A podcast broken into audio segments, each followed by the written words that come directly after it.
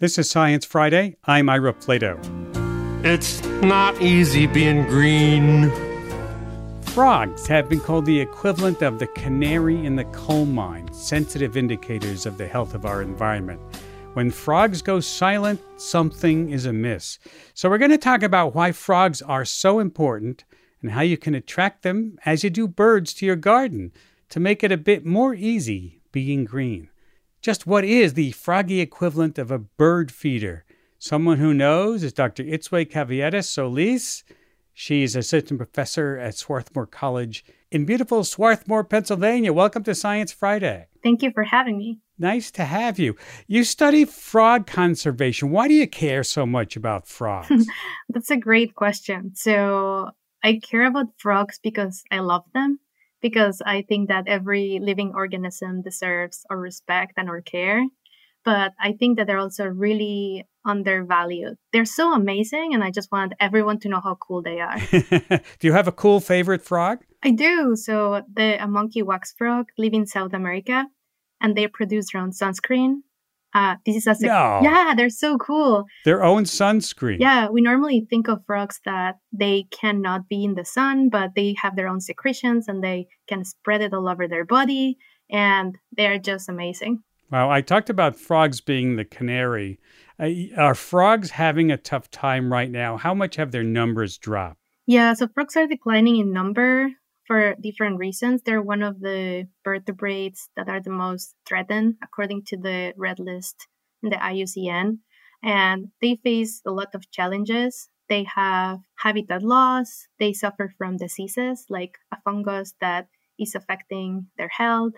So there's different ways that we can help them overcome those challenges. Let's talk about that. I want to make my backyard more frog friendly, so to speak. I want to I want to make it a toad abode.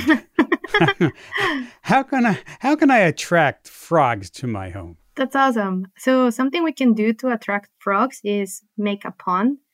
And these artificial ponds that we can have in our backyards help them because frogs reproduce in the water. So they have a place to lay their eggs and their tadpoles can grow. And if you make the pond a natural habitat, that is suitable for other species like plants and insects, then the frogs will have a nice place to live and a lot of food hmm. that they can access. So I can build a simple one then. You dig a hole, maybe put a liner in there for the water and, and do what? Yeah, so something you need to consider for the liner is that it needs to be not plastic. Plastic get decomposed in small particles and those particles can be eaten by the tadpoles. And Mm. That damage the tadpoles and decreases their health. So you can use something like a, a clay liner, and then you can put some rocks in the surroundings so the frogs can bask. Frogs are ectotherms, which means that they need external heat to do their activities. Something else that can help them is using native plants because native plants don't only help frogs, they have other insects in the ecosystem and they will give shade to the pond and prevent overheating because when the water gets too warm, then the tadpoles will suffer. Right. Do I want to put a lily pad in there? I think you could, but I would prefer native species. If the lily pad is native for where you live, I think you should right. go for it. Right. Do, do, things like pesticides, fertilizers hurt them? Should it be careful of that? Yeah, for sure. So, fertilizers have chemicals that also damage the tadpoles and the eggs and the adult frogs because they breathe through their skin. So, it's better to use organic fertilizers. And the pesticides, besides killing the insects, which are their food, then they also affect the growth of tadpoles. Hmm. Interesting. I'm glad you mentioned that. I mean, if I build a frog habitat like that, what are the odds that a frog is really going to show up? That's a great question. After you put all that effort, like, are they going yeah. to show up to the party? so exactly. So I think that it depends on where you live. Something you can do is use iNaturalist, which is this app that help you find the nature around you. So you can look if there are frogs close by in your neighborhood or your workplace or wherever you build a pond, and then if they're close by, they're more likely to appear in your backyard. Mm, so they will find it. If you build it, they will they come. will if they're around. yeah. How do they how do they find it? Is it smell or what kind? Do they have special sensors that know where the water is? Yeah, so that's a really good question. So frogs can absorb water through their skin, so they're really sensitive. So they can sense, for example, if it rains or if there's water close by because they need to regulate the humidity in their bodies.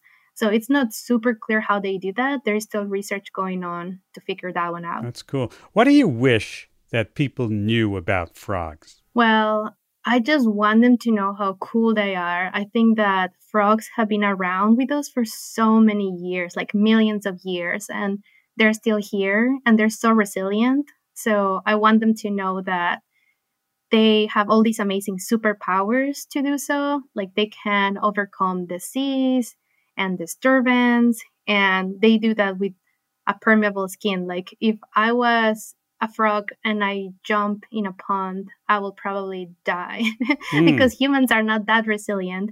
And then they also are nocturnal. So I want them to know that even though we don't see them, they're there doing amazing things.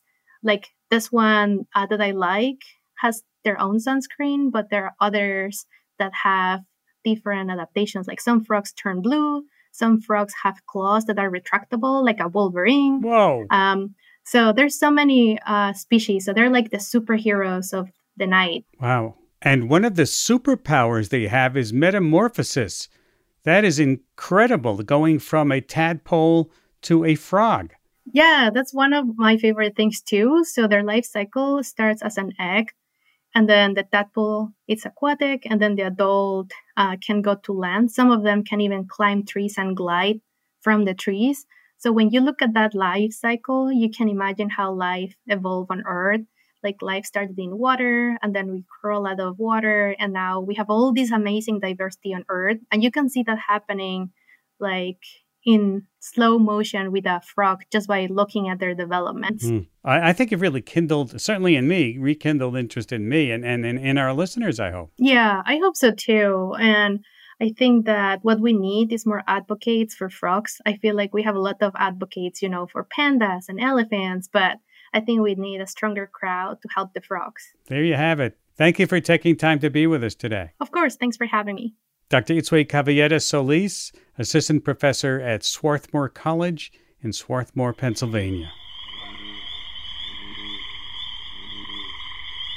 I've got to build a toad abode in my backyard. But you know what? There's another way to help frogs and toads, and that's by lending your eyes and your ears to the scientists who study them. Yep, it's time to reactivate your citizen scientist genes as you have done in the past. And that's because April is Citizen Science Month, so we're kicking things off with a totally cool project called Frogwatch. Here with the riveting information on how you can participate in Frogwatch is Carrie Bassett, National Frogwatch USA Coordinator and Education Mission Manager for the Akron Zoo in Akron, Ohio. Welcome to Science Friday. Hi, Ira. I'm happy to be here. Nice to have you. Let's get right into this. What is Frogwatch all about? So, Frogwatch USA is a national citizen science project that we actually go out and we study and listen to frogs and toads and their calls. So, we encourage regular, everyday people to learn how to identify frogs and toads by their calls alone. And then we go out and monitor and see what frogs and toads are living where and what kind of wetlands they're in and what kind of weather they're calling in.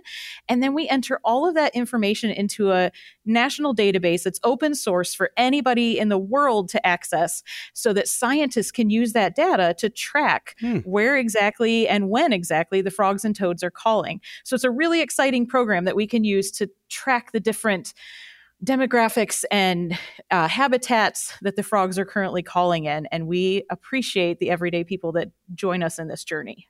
We're talking about toads are okay here too, right? Yes. Yep. Frogs and toads. Yeah. Frogs. give me give me an idea of what a typical frog watching event looks like. So we do trainings where we have people come out and we teach them everything they know, need to know in order to be a citizen scientist with Frogwatch USA. But then once they're trained, the typical event is that we go out and do observations. And we do our observations in the evening, so at least a half an hour after sunset. So you have to be ready and willing to go outside, you know, a little bit after dark. Um, and then we go to various wetlands all across the country and we listen to the frogs and toads that are calling. And it's about a five minute total commitment that you have to do in order to do those observations. We do two minutes of just being quiet and letting the frogs get acclimated to our presence in the wetlands. And then the observation itself actually lasts three minutes. And we wow. record the calls of the frogs and toads that we hear, along with weather data and location data to go along with it. Can, can we do a little bit of training here right now? Can we practice a little bit and play some frog sounds? Yeah, I think that sounds exciting.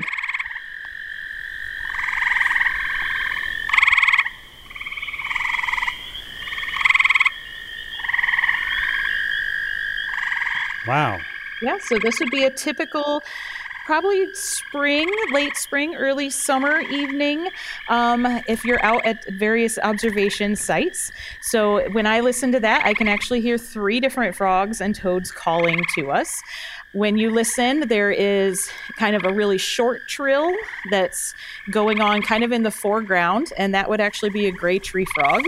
And then there's a longer trill sound going on in the background. That's an American toad. And then, kind of a little bit further in the background, constantly playing over top of all of the other frogs, you do hear some spring peepers, which are one of my favorites. Hmm. Speaking of which, do you have a favorite frog? so that's a hard question. I do have to admit the spring peepers are probably my favorite frog. They are a little small tree frog that is probably one of the loudest frogs that we have here in Ohio. And with their little tiny size and how loud they call, it's pretty exciting. They're also one of the first harbingers that kind of tell us that spring is here. So I know when I go outside and hear the spring peepers, it tells me the good weather is coming around the bend and hopefully we'll be able to celebrate a nice warm spring. So they're one of my favorites. I think there are tree frogs that freeze. Is that correct? Yes, they're probably my second favorite frog. So those are wood frogs, and they're these adorable little frogs, also very small, and they look like they have a little bandit mask on their face. So they have a little black mask that goes across their eyes. But they are the only frog in North America that lives above the Arctic Circle. That means that these guys, when it gets cold, they actually have very special sugars in their blood that allow them to freeze solid. So they turn into little like frog sickles. No. Yeah, crazy. They turn into little frog sickles and they're able to survive the winter and then thaw out in the spring because of the natural sugary antifreeze they have in their blood. And they're actually being studied um, with the hopes that maybe they can help humans someday when it comes to things like organ transplant, like being able to maybe freeze organs and to move them across the country for transplants possibility. So it's it's really really cool. Well, if that doesn't get you interested in frogs, Nothing. Right. nothing will. Okay, so let's talk about the Frogwatch. So, so you collect this huge database, yep. right? What can it tell us about frogs? So the big Frogwatch database, because of the different information we collect whenever our citizen scientists go out and do an observation. We collect information about the weather over the last couple of days. We collect information about the weather that is happening during the observation.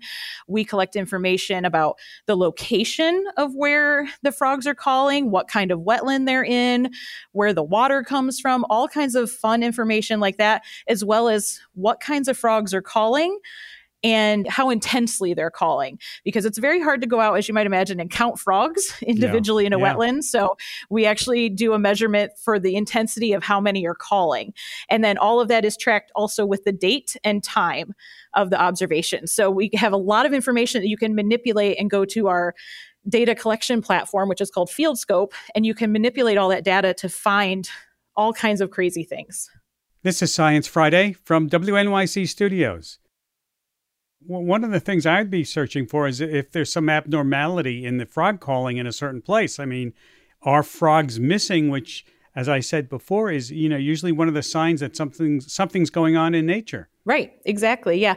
Uh, frogs are a really good, as you mentioned earlier, they're a canary in the coal mine. They're an indicator species for wetland health. So, by being able to track where the frogs and toads are calling, we can actually go back and look and kind of evaluate what the health of that wetland may be yeah. doing. Because frogs and toads are amphibians, which means double life. That's what it literally translates to, meaning that they are found part of the time of their life in the water and part of their time on the land. So, if anything, we weird is going on in an environment, they pick up both of that. Um, it also because they have permeable skin, meaning they absorb everything through their skin. Um, they can pick up anything that's going on in a wetland. So if something bad is happening, it shows up in the frogs and toads first. Mm. So by being able to track them, it gives us an early indicator that something might be going on in a wetland. Carrie, this sounds like a really cool citizen science project. How can people get involved in this? Yeah, it is an awesome project. To get involved, you just need to either reach out to your local Frogwatch chapter. You can come to the Akron Zoo website, type in like Akron Zoo Frogwatch, and you can come to our, our website. This could be like a life changing experience for people who never thought that they would enjoy or appreciate frogs. Right. Yeah, I do get some people are like, oh my gosh, they're just frogs. Like, who cares? um, which I think is sad because frogs are just awesome in general. but then they'll go through trainings and stuff and they're so interested in all of the different things like the idea that the wood frog that freezes solid or you know the gray tree frogs that actually change color a little bit but I noticed the biggest change is people that become our volunteers love to also educate other people.